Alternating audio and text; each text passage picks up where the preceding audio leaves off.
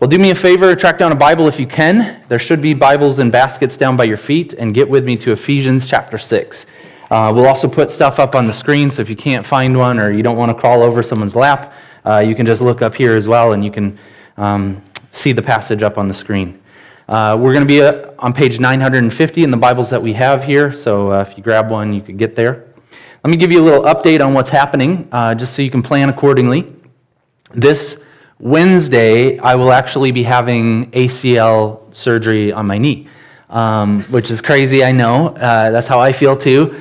It, you know, I was, I was looking ahead and going, you know, once the MRI came back, they said it's torn, you'll need surgery if you want to continue to do this stuff you love. I said, that's okay, well, let's start looking in October or whatever. And they called me back and they said, well, we can't do the dates that you proposed, but we could do Wednesday, the 18th. And I said, oh, okay, uh, yeah, just give me a quick minute to get my life in order, you know, to be able to uh, have surgery and be out for a little bit. So, um, next weekend, then, we'll finish up our Battle Ready series, but we'll have our, one of our teaching pastors from Beloit will use the video message. We'll bring that in, and uh, we'll do the, the video message on Sunday morning here.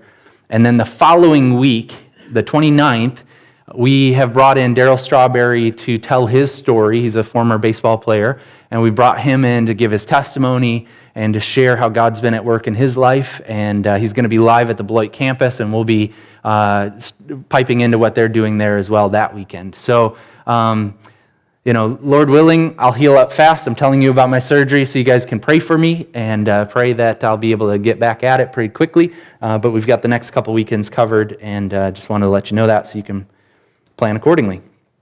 All right, uh, we're doing a series, Battle Ready. talking about the fact that we do have an enemy. If you're a Christian, you've got an enemy. And we're looking at this armor that God has outfitted us with. And this morning, we're going to think through what that means. We're going to look at these different pieces of armor. We're going to think about what those items are and how they work in the midst of the battle. And then we're going to ask the question at the end where did these come from and how do we wield them? How do we, how do we gain access to them? Um, as I was working on this, I was reminded of my childhood. Uh, my brothers and I have got three brothers, and we did taekwondo. And so we signed up for it, and then they gave us all kinds of gear. And as you know, boys, we loved it. They gave us stuff to put on our hands and on our feet and on our shins and on our bodies and a helmet. And then, you know, we'd go into these um, sparring matches, and there'd be tournaments and whatnot. But but we got to bring them home too. So so we would just jack around with the, with the gear and we'd be so excited, like, this is awesome. And we just wail on each other. And, and then I was thinking, a lot of us as Christians, we don't really recognize the gear that God has given us and what it's for. And we just kind of toy with it a little bit, but hopefully this morning you'll have the opportunity to prayerfully reflect on what those items are and, and why they're so significant in this battle. So I'm going to read, I'm actually going to read the entire section with you, and uh, we're going to focus on verses 14 to 17 but I want to read it in its context. So uh, follow along with me, please. It says, Finally, be strong in the Lord and in his mighty power. Put on the full armor of God so that you can take your stand against the devil's schemes. For our struggle is not against flesh and blood, but against the rulers, against the authorities, against the powers of this dark world, and against the spiritual forces of evil in the heavenly realms. Therefore, put on the full armor of God, so that when the day of evil comes, you may be able to stand your ground and after you've done everything to stand. Stand firm then with the belt of truth buckled around your waist, with the breastplate of righteousness in place, and with your feet fitted with the readiness that comes from the gospel of peace. In addition to all of this, take up the shield of faith, with which you can extinguish all the flaming arrows of the evil one. Take the helmet of salvation and the sword of the Spirit, which is the word of God and pray in, all, pray in the Spirit on all occasions with all kinds of prayers and requests. With this in mind, be alert and always keep on praying for all the Lord's people. Pray also for me that whenever I speak, words may be given me so that I will, be, so that I will fearlessly make known the mystery of the gospel for which I am an ambassador in chains. Pray that I may declare it fearlessly as I should. Let's do that right now. Let's pray. God, we ask that by your Spirit that you would give me words to explain the mystery of this gospel. We thank you, God, for your word, that you are a speaking God, and we've gathered here this morning because we want to hear your voice. We don't just want to hear the opinions of some dude, we want to hear from you, the living God. And we believe, God, that when you speak, things happen. hearts are changed, lives are changed, that you can, by your powerful word, you can make all things new. And so, Lord, we anticipate in this moment that by your Spirit you will speak to each of us and you'll help us, God. Help us to know you, help us to know our enemy, help us to know what you've done for us to help us in this fight. We pray in Jesus' name. Amen. Amen. So, we're going to look at each piece of armor and we're going to think a little bit about what those items are, and then we'll zoom out and we'll ask, where do they come from and how do we how do we wield them? So the first one is the belt of truth. Look at verse 14. Stand firm then with the belt of truth buckled around your waist. Now, we might think of, you know, five pocket jeans with belt loops, and we think about our little leather belt that we put on that holds our pants up. Um, you know, my daughter, she, she, all of a sudden, she's like, I want to wear a, a belt like daddy. So she's always asking for, for a belt, and I just can't keep my pants up. But she, she's thinking, you know, this little thing that goes around her waist that holds it up. But when you look at the, what's going on in this first century, their gear was different. And so, as commentators pointed out, it's more like a leather cloak. It's more like this garment, this under armor that they would put on first if they were going into battle, and then they'd fasten it around their waist, and then every other piece of armor would somehow relate to it. Like, like the sword would be hanging from it, and the breastplate would go over the top of it, and all these different things um, would relate to this truth. But he's saying we have to put this thing on. This metaphor is saying there's a, there's a battle at hand, and you have this belt of truth that needs to be buckled around you. You need to be a person who cares deeply about what truth is. Um, we, we need to be asking the question who is God? What is he like? How do, what's he doing in this world?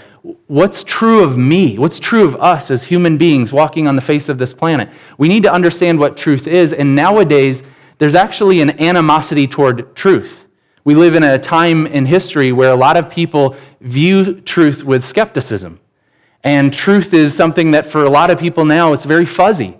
That we don't like to say hard and fast things about what God is like or what's going on in the world. We just say, yo, if you, if you like this, if you feel this way, if you feel strongly about it, Good for you. That can be your truth, and I'll have my truth.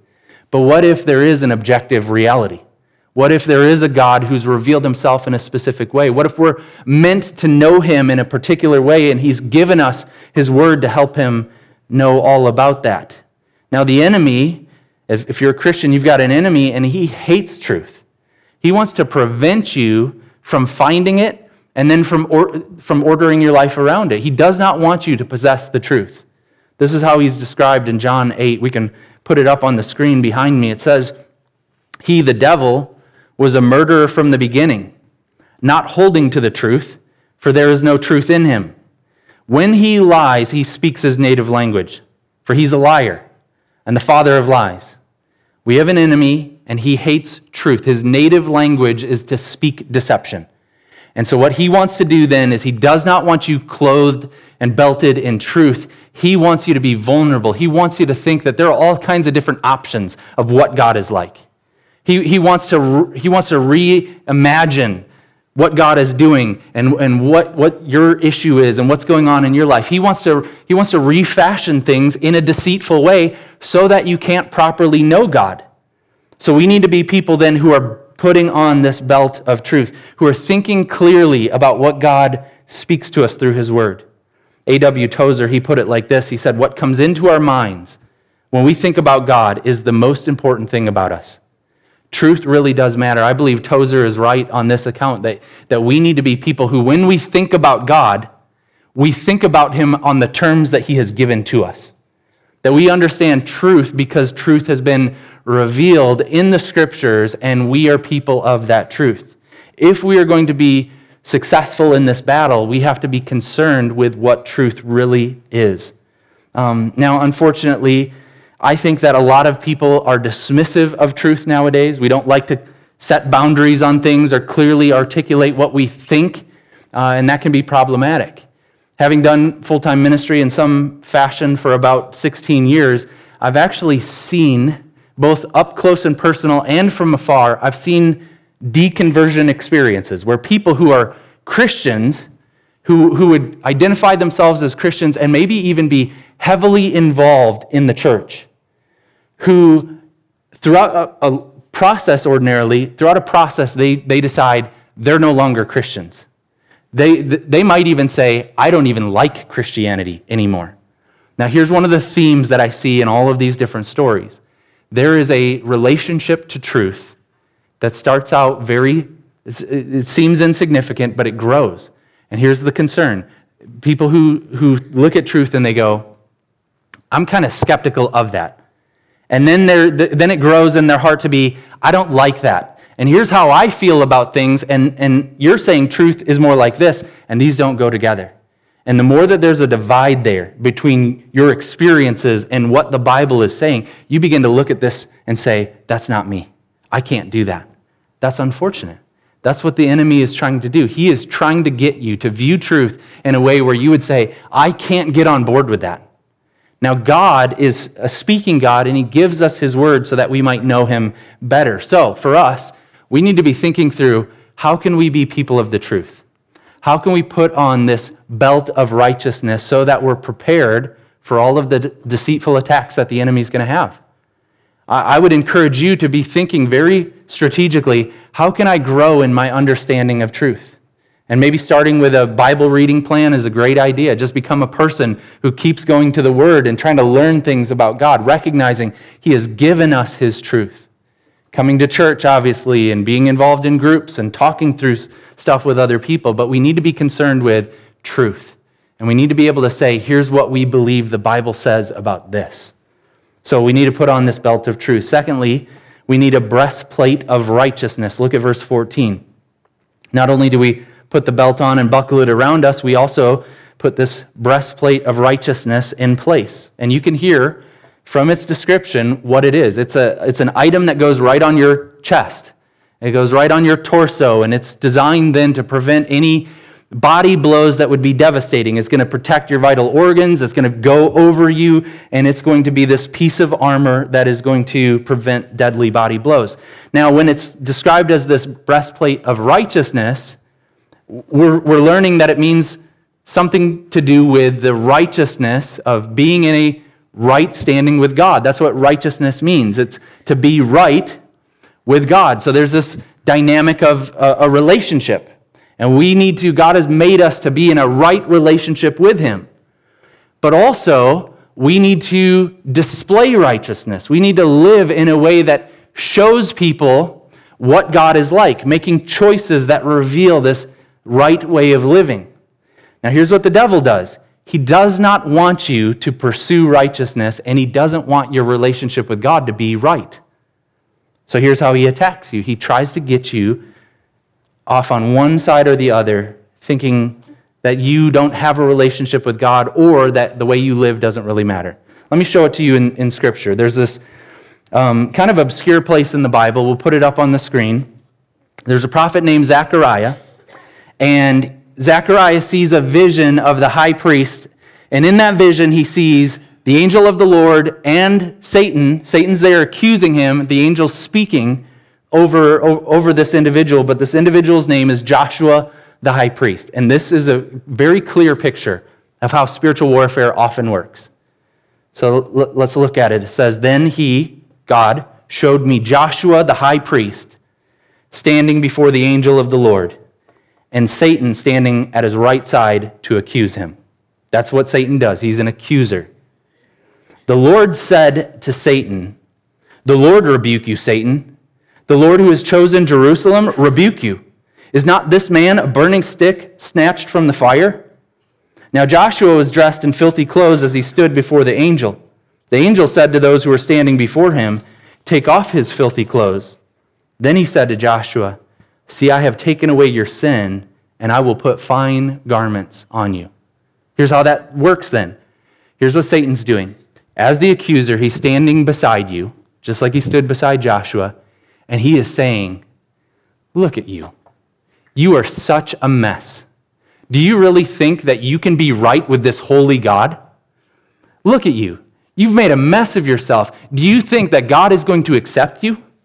Do you think that given all these choices that you've made, that God's just going to receive you gladly as his child? No way. That's what Satan does.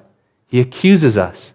He tries to take that ammunition of our filth and he says, Look, there is no way that a holy and righteous God would want anything to do with you.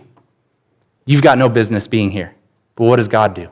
What does the angel of the Lord do in this moment? He says, I rebuke you, Satan. I'm the Lord who's chosen Jerusalem. I'm the Lord. I understand his filth. I've received him gladly. He's my child. He's a stick snatched from the flame. Is he filthy? Yeah. Are we filthy? Yes, we've made poor choices. But God is the God who is able to look at us and love us and do something about it. He's the one who's able to bring us in and clothe us with these incredible garments of his grace. He's the one who can make us right. He makes us righteous based off of what Jesus has done not what we need to do. And so we get this breastplate of righteousness. We get this right standing with God by faith in Christ, by faith in what Christ has done. And then the other thing that Satan will do, if you believe that, you say, okay, I, I'm right with God based off of faith in Christ. And then here's what Satan will begin to do on the other side of it. He will say, if God loves you like that and he forgives you, then you don't really have to worry about living your life in a way that would be right. You can just do whatever you want. Your job is to have fun. God's job is to forgive you. Your job is to do whatever sinful desire might come into your heart and just do that because God is going to forgive you. That's another attack of the enemy. So he wants us to fall off on one side or the other, thinking we're not worthy of being in a relationship with God, and we despair then, we're sad, and we don't know what to do. Or we get to the place where we say, I'm forgiven, so I can just live however I want. But the breastplate of righteousness protects us from that incredible body blow. It helps us to recognize no, we are children of the living God. We are right with God because of our faith in Christ, and He wants us to live in a way that's pleasing to Him. So we need to be people who are putting on this breastplate of righteousness. We also have gospel boots. Look with me at verse 15. It says, And with your feet fitted with the readiness that comes from the gospel of peace. We have this equipment, it's a, you know, our footwear, and they are boots that help us to publish this message of salvation, this message of peace. Now, that's an important thing because a lot of times people will think if we're doing warfare, we're going to be rugged and we're going to be mean and we're going to advance the kingdom in a way, and, and we kind of take it on ourselves and, and then we become brutal. But here's what we see here, even by this footwear we are the people who advance the kingdom by publishing peace. We're not brutal, we're peaceful. The, the advancement of the kingdom is when we put on our gospel boots of peace and we go out and we make known the message of salvation to the ends of the earth. We put on our boots with this readiness to explain and articulate that God loves humanity and He's done something about it. He sent His Son to die in our place and He's gifted us with grace and righteousness. This idea comes from Isaiah 52. It says, How beautiful on the mountains are the feet of those who bring good news, who proclaim peace and bring good tidings, who proclaim salvation, who say to Zion, Your God reigns. When we're putting on our gospel boots, we are marching out saying, We're going to make this message known. We're going to publish this message of peace wherever it is that we, that we end up. So I was thinking this week, here's what we should do um, get your shoes in the morning and maybe take your insoles out and write on them with a Sharpie, gospel boots. And when you're putting them on in the morning, you put on your shoes and you go, I am being outfitted by the Lord Himself that wherever I would march out today, wherever that lands me in my workplace or with my friends or you know in my school or whatever the case might be you say wherever my feet land i'm going to publish the good news of the gospel i'm going to take back ground from the enemy I'm going to march out with confidence that God will give me this incredible message of peace, and I'm going to make that known, and the enemy is going to hate that because he does not want more people to come to know God in a saving way. But that's something that we get to do, a privilege we have as Christians to make known this message of good tidings, of salvation, of good news. That also means that if we're publishing a message of peace, we should be peaceful people. That we should be people who are non anxious that we should be people who uh, we're, we're being so radically changed by the content of what we believe that we become kind and gentle. I've told you guys this many times, but I believe that the majority of spiritual warfare happens on the turf of our hearts, and the main arena where it shows up is in relationships. And uh, what I'm saying is, we need to be so engaged in this that we're being radically changed so that our relationships feel like good news. Okay? So, so when you think about um, when you're not paying attention to this, when you're not praying about this, when you're not engaged in it, often what happens is you begin to display the flesh. So Galatians chapter 5 describes what happens in relationships when you're not full of the Spirit. What, what happens? You get jealous, you get bitter, you get resentful, you get, in some cases, malicious, angry, hateful, and you do harm. But if you pray and you say, God, would you fill me with your spirit? What's the fruit of the spirit? In a relationship, it looks like this love and joy and patience and gentleness and kindness and self control. If we have a message of peace, I think that people who are making that message known ought to be people of peace as well. That we should be kind and gentle and, and careful in the way that we talk with people because we want this message to come across loud and clear. So let's put on our gospel boots of peace. Let's take up our shield of faith. That's the next item there. Look with me at verse 16. In addition to all this, take up the shield of faith with which you can extinguish all the flaming arrows of the evil one.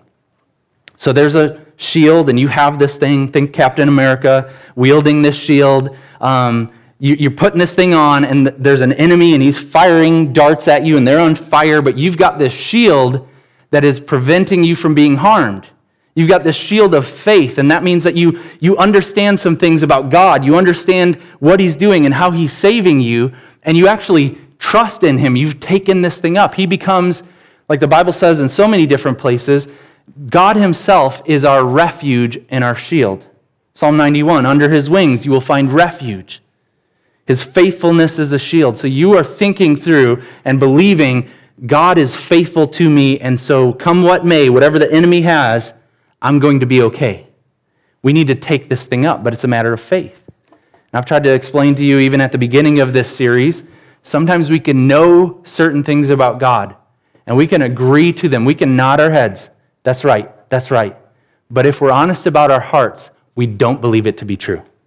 Okay, so I explained to you a couple weeks ago, I said, hey, I know God loves me.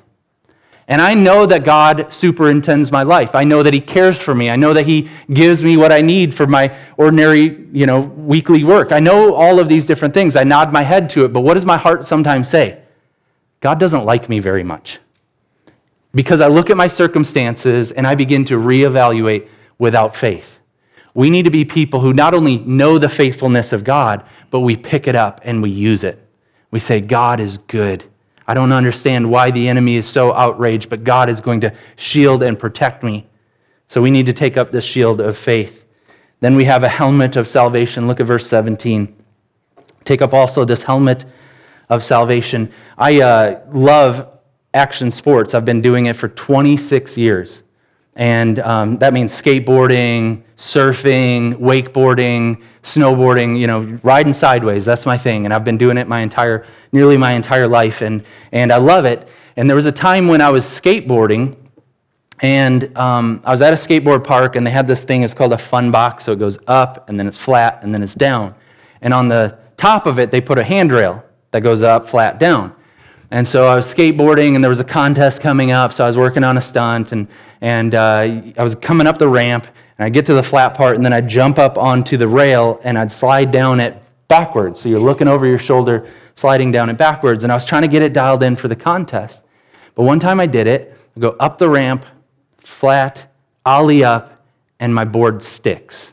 It doesn't slide down, it doesn't start to go down that handrail, it just sticks.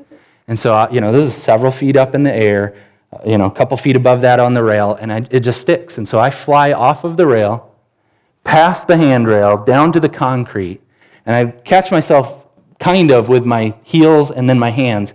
But I'm coming so fast that when I hit, I just boom, hit my head on the concrete with incredible force.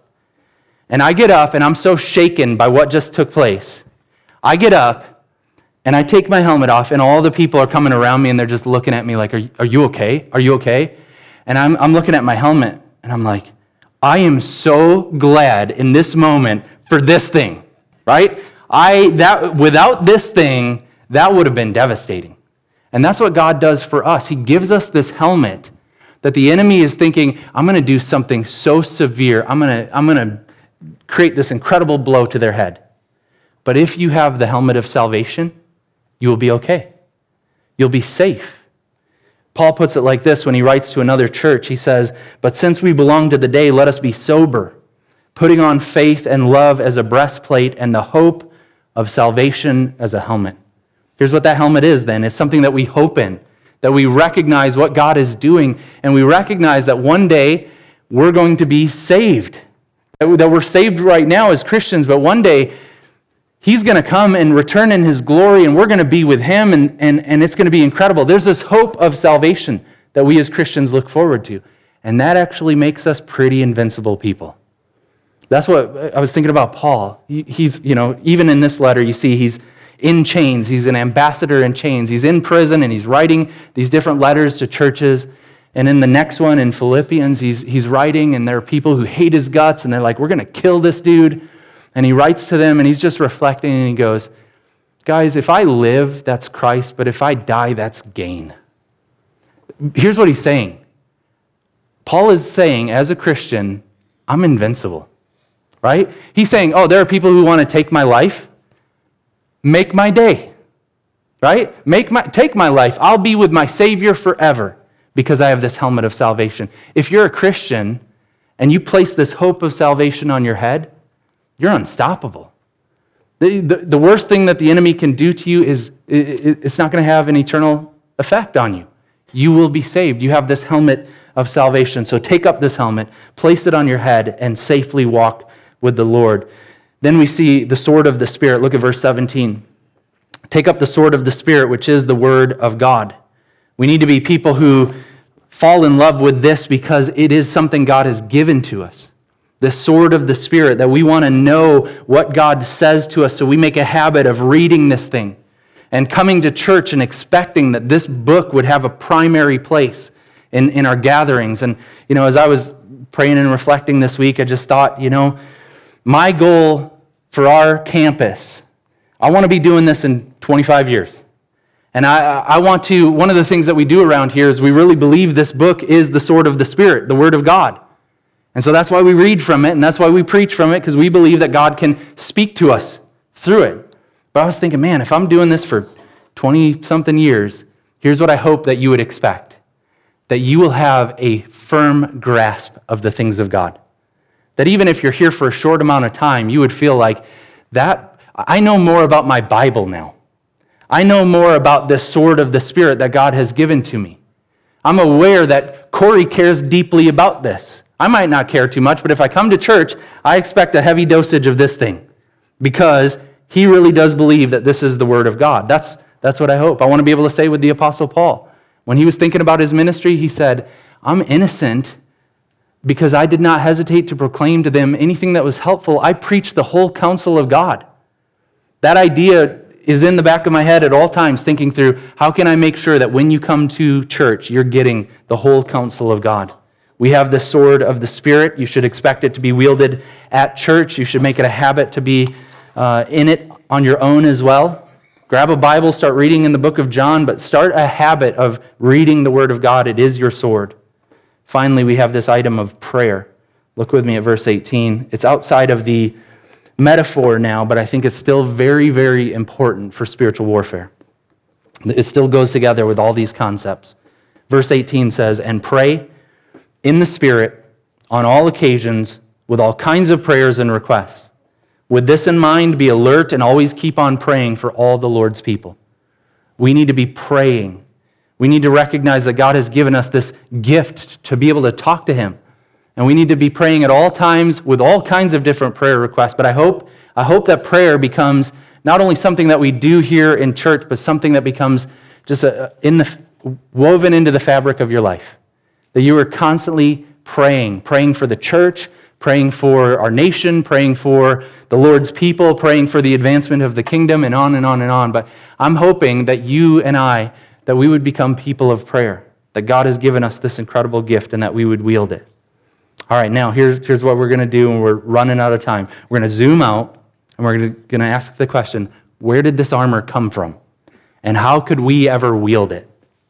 And I, I'm a dork. I, I love Marvel. I love the you know all the superhero movies, and I've been watching them. And Ash and I got through all of them recently. We watched Endgame. So just help me out here. How many of you guys love Avengers? You love the Marvel movies? you are watching them. Okay, good portion of you. That's that makes sense to me because it's one of the you know most popular films of all time.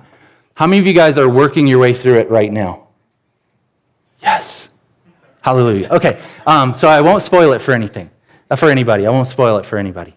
But it made me think of Thor's hammer, Mjolnir. That hammer that he wields because he's worthy, right? He's got this awesome hammer, and he gets it back in Endgame, and he's just like, you know, so pumped about it. He's like, I'm still worthy. He's the chubby Thor at that point and made a mess of his life, but he's like, I'm still worthy. Um, but uh, I'll explain it in just a minute when we think about where this armor came from, where did we get this armor? When Paul says, you, you guys, you need to put on the full armor of God so you can make your stand against the devil and against his schemes. Where did this armor come from? It's, this isn't the first place in the Bible where it shows up. It actually shows up quite a bit earlier. If you've got that Bible open in your lap, turn with me to page 605 and 606. The prophet Isaiah is talking about the people of God and how the enemy has kind of gotten them in a really bad spot. And he's aware of that and he's confessing that and, and he's saying, here's, he begins to speak, here's what God is promising to do. But the first thing that he does is he explains that though the people are oppressed and the enemy has taken such a strong stand against them, there's a, there's, they're partly responsible for that because they've not been walking faithfully with the Lord. So look at verses 12 and 13. For our offenses are many in your sight, and our sins testify against us. Our offenses are ever with us, and we acknowledge our iniquities, rebellion, and treachery against the Lord, turning our backs on God, inciting revolt and oppression, uttering lies our hearts have conceived. He's looking at the condition of the people of God, and he's saying, Guys, we did not follow God. And so the enemy has taken a lot of ground on us and we're beaten down and we're discouraged. But then he turns the attention to what God is going to do. And he begins to explain God is promising to send a warrior Messiah. And then he begins to talk about that warrior Messiah. And he says, Guys, we are, we're in trouble. We've rebelled against God. We, we, we've done all these things. The enemy has taken so much ground from us. But then he says, But listen to what God is one day going to do. The Lord looked and was displeased that there was no justice he saw that there was no one. He was appalled that there was no one to intervene. So his own arm achieved salvation for him, and his own righteousness sustained him. He put on righteousness as his breastplate. Okay, here we go. Armor of God stuff. God is doing this. This Messiah, this warrior, he put on righteousness as his breastplate and the helmet of salvation on his head. He put on the garments of vengeance and wrapped himself in zeal. That's another word for passion for truth. He wrapped himself in zeal as a cloak. According to what they have done, so he will repay wrath to his enemies and retribution to his foes. He will repay the islands their due. From the west, people will fear the name of the Lord. From the rising of the sun, they will revere his glory. For he will come like a pent up flood, that the breath the breath of the Lord drives along. The Redeemer will come to Zion to those in Jacob who repent of their sins, declares the Lord. Who is, who, who is this? Who's the warrior Messiah who's coming to make all things right again? Oh, it's our King. It's Jesus. Who's the one who's going to put on all of the armor of God and go to battle for us? Oh, it's Jesus. He's the one, and his fighting looked a lot different than we expected. What did he do? He laid down his life. He sacrificed himself. He put on all these different things, but now he says, You guys get him. You get the helmet of salvation. You get the breastplate of righteousness. You get this stuff. So here's what we need to do then. If this is the work of Jesus Christ, if doing spiritual warfare is trusting in him and believing in him, here's who we are. We're kind of like Captain America, right? There's something that we have access to that here's what we need to do. By faith, pick it up by faith, recognize that Jesus did it all for you and he's giving you his gear. And you then, as a Christian, need to say, I'm taking this thing up and I'm going to war. And do you know what happened in the theaters when that scene, when Captain America picked up that sword and everyone cheered? That should be what's going on in your heart right now. Jesus gave me his gear. He died in my place. He rose from the grave. He's victorious over sin and death and the grave, and I, by faith, trust in him. So I've got an enemy. He's a serious enemy, but he is a defeated foe. Jesus beat him up, and I trust in my Savior and my warrior, Messiah, Jesus Christ. So I'm going to pray right now, and I'm going to ask that if you're willing, that you would stand with me. And I want to pray over us as a church family and any of the work that God might be doing in this moment, but I want to take a minute to pray, and then we'll be done for the morning.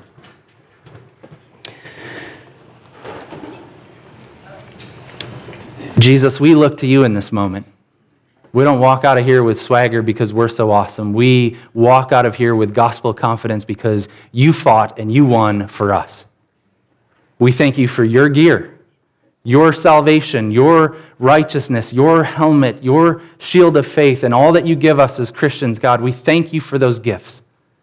We recognize that there is an enemy and he hates our guts, and so we march out of here knowing that it's not going to be easy. We're going to put on our gospel boots and we're going to get out of here and we're going to go publish the good news of the gospel. We're going to publish peace wherever we go. We're going to take back territory from the enemy. We're going to help people come to saving faith in this incredible Messiah warrior, our King. We pray in his name. Amen.